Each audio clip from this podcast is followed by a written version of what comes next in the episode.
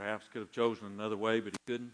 There had to be a human sacrifice. And so this morning I'm going to talk about becoming human.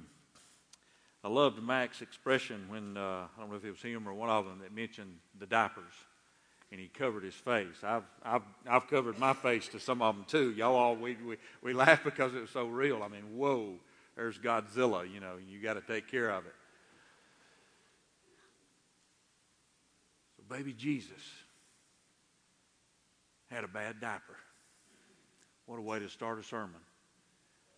But I want to talk about babies. I want to talk about becoming human and how significant that is. And we got the quilts here to remind us about babies and being born. And you were born, and the Bible tells us there's a time to be born and a time to die. So I want to talk about babies this morning. Thanksgiving, we were out at Lana's house in Gallup. And Lana has a big family. She's got two sisters. She has a brother, and they've got kids. Marla's got 5. Some of them are married. Our 2 are married. We've got a big crowd. So we were all there on Thanksgiving for Friday, just a few weeks, a week or so ago on a Friday. They're all there. Our granddaughter Madeline is 9 years old. She's the last baby that's been born in the family. And so we were going to have a baby come to the house. It happened to be kin to my son-in-law, Blake. Now, I was my son-in-law's pastor for 8.5, 9 years up at Crossville. So Blake's brother, Trent, and his wife, Lindsay, were going to come to Gallant, and Blake's mom and dad, Nelson Shirley Wilkes, we're all close to them. They've been down to Gallant before, and they were coming too on Thanksgiving, and we were going to celebrate. But we were all waiting because Blake's brother, Trent, and Lindsay, they live in Mobile. They've had a baby, little Pearl. Pearl Wilkes. She's 3 months old. I hadn't seen her. And so we were all excited. We were having Thanksgiving, eating everything, but everybody was waiting for Pearl to show up. It was exciting. And you would have thought Jesus showed up down in Gallant, because when they brought Pearl in, she was asleep. And you know how beautiful babies can look when they're asleep. She was still in the car seat. And all of Lana's family, I mean, as many babies as we've had in that family, which has been quite a few, they acted as if it's a baby. And they all were excited. Oh, she's asleep. She's asleep. You know how we do that? You're grinning because we all do that about babies. When she finally woke up, again, we would pass by and look. She's still asleep, you know. So finally, Pearl woke up, and it was just this huge, big deal about this baby being in the home. Well, I know most of us grew up in the church, and we grew up in Christian homes, and we understand God becoming a human is critical theologically. Tyler preached last week about the waiting, 2,000 years from the promise of Abraham, and then now we're 2,000 years to the second advent. God decides to show up on this earth. It wasn't that wonderful. No place to sleep. Herod's trying to kill off the babies and does so in Bethlehem.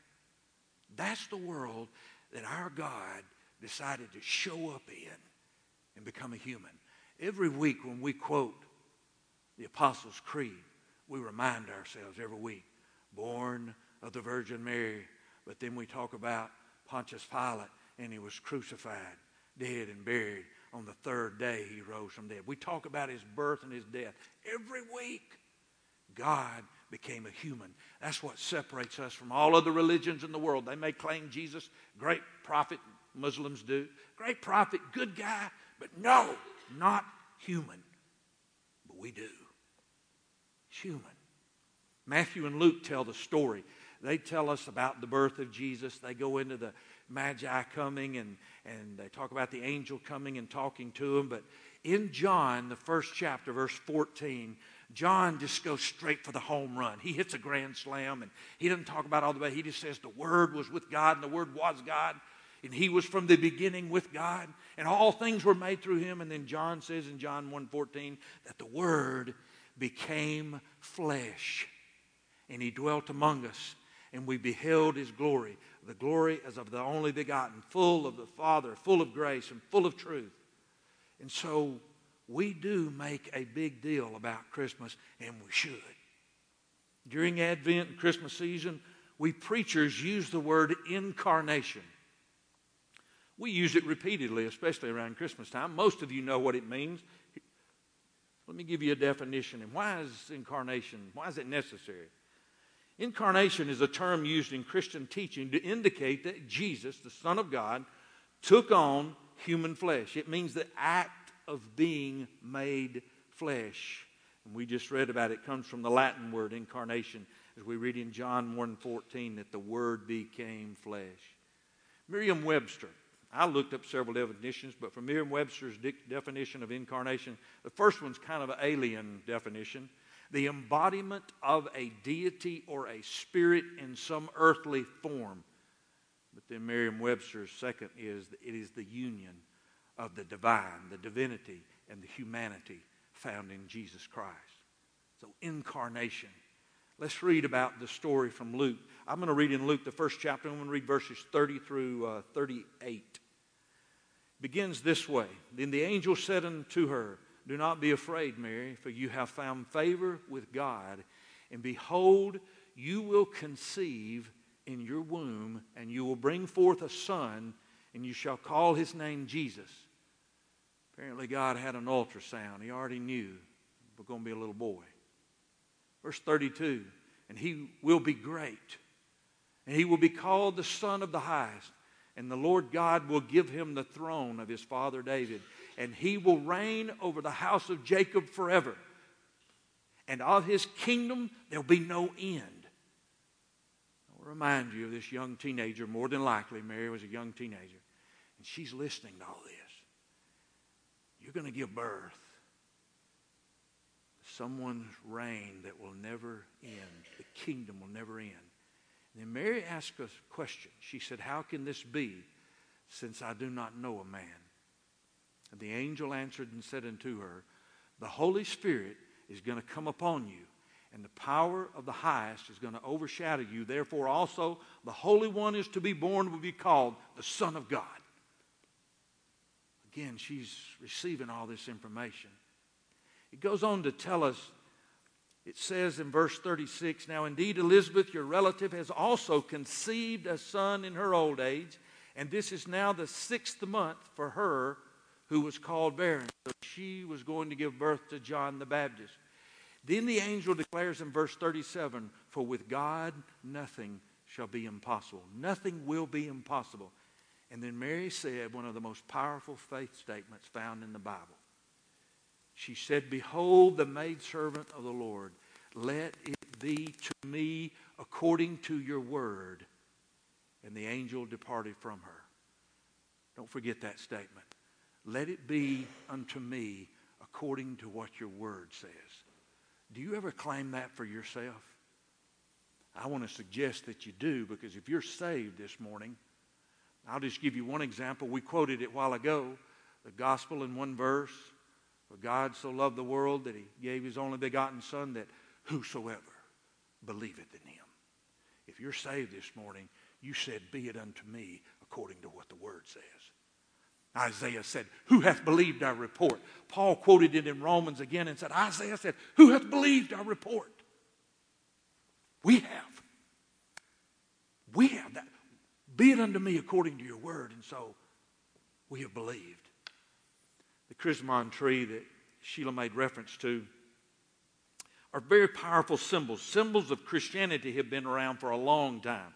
The cross, the fish, the manger, but making them into ornaments is relatively new, 50, 60 years, maybe 70. But it has become a tradition in many churches, and it's a great way to teach. You can see them better if you cut the light off. Chrismon trees, and I've got one up here that is actually a manger. It looks like a little stick figure, but I want to thank those in our church who hand make these. That's an anointing, an aura around the child. Probably did not have that, as you well know, but the symbols have become very powerful ways to teach and so forth. Another very powerful symbol, of course, is the crosses. We have them everywhere. But then we decided to put them on a tree, a secular tree, and make them all about Christ. Notice how many crosses are all over it. It's a reminder that not only does God become a human, but he's also going to die as a human sacrifice. Another powerful symbol is light. God said, let there be light. Jesus said, I'm the light of the world. You have light in you because you have Christ. And so that's a powerful symbol that we use. Now, traditions can be good as long as they stay focused on the truth. And I hope that all of this, because there was no Advent wreath. There's nowhere in the Bible that says, thou shalt have an Advent wreath, and 3 candles shall be purple and 1 pink. I mean, nowhere does it say that in the Bible. It's all tradition. I like it. But we don't need to let the tradition become an idol. Is that possible? Well, look at the Old Testament. They did it repeatedly. We've been studying the minor prophets, and every one of them talk about that Israel got into idolatry because they started worshiping the traditions and not worshiping the Messiah. So let us use these for what they're supposed to be used for, to point to the one who came and the one who's going to come back. Powerful symbols.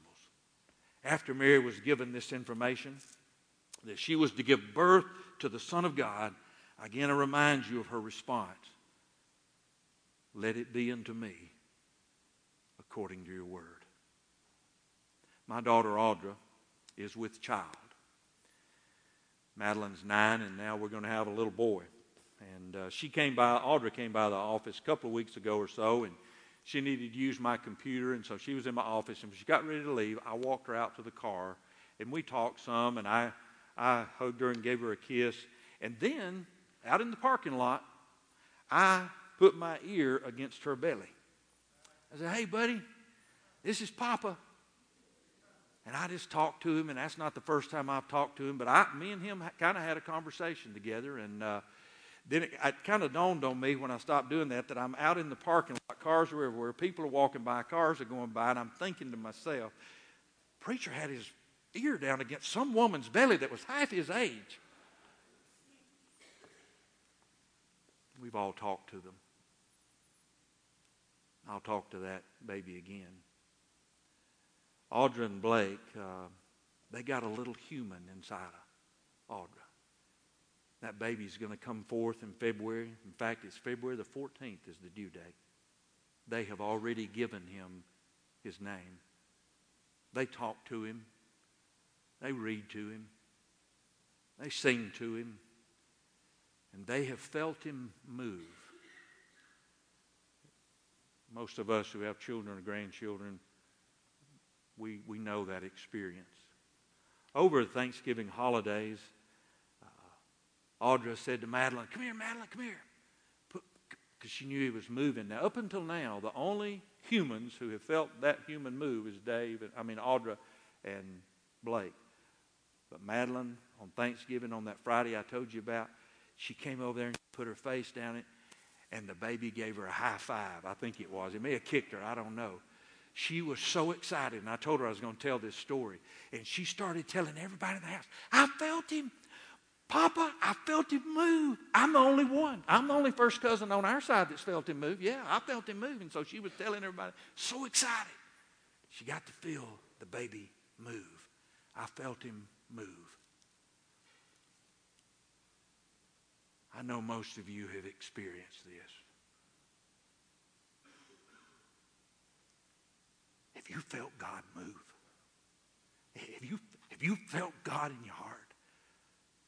I hope you have some neat experience where the Holy Spirit just lets you feel God this Christmas. Perhaps you're here this morning, I don't understand what I'm saying. I go back to what Mary said. That's how we experience God move. Be it unto me according to your word. I receive it. I accept who you are. And the same Holy Spirit who overshadowed Mary and conceived in her God in human form is the same Holy Spirit who was present when he raised him from the dead. And he's the same Holy Spirit that he's allowed us to have so we can say, I felt him move. I feel him move. Be it unto me according to your word. For his name will be called Jesus, for he will save his people from their sins. And he had to become human in order to fulfill that. Thanks be to God for Christmas. Let's pray together. God, we love you this morning. Praise you. Lord, I've preached this a lot, but I still all my life I've known this, but still just the power of it. That you loved us so much that you became human. We praise you this morning. I pray for any here this morning who need to respond and say, I want to believe. I want to believe in Christ. I want to feel him move in my heart and do a work. Lord, let those have freedom who need to respond. We pray this in Jesus' name. Amen. As we sing this closing hymn, I invite you to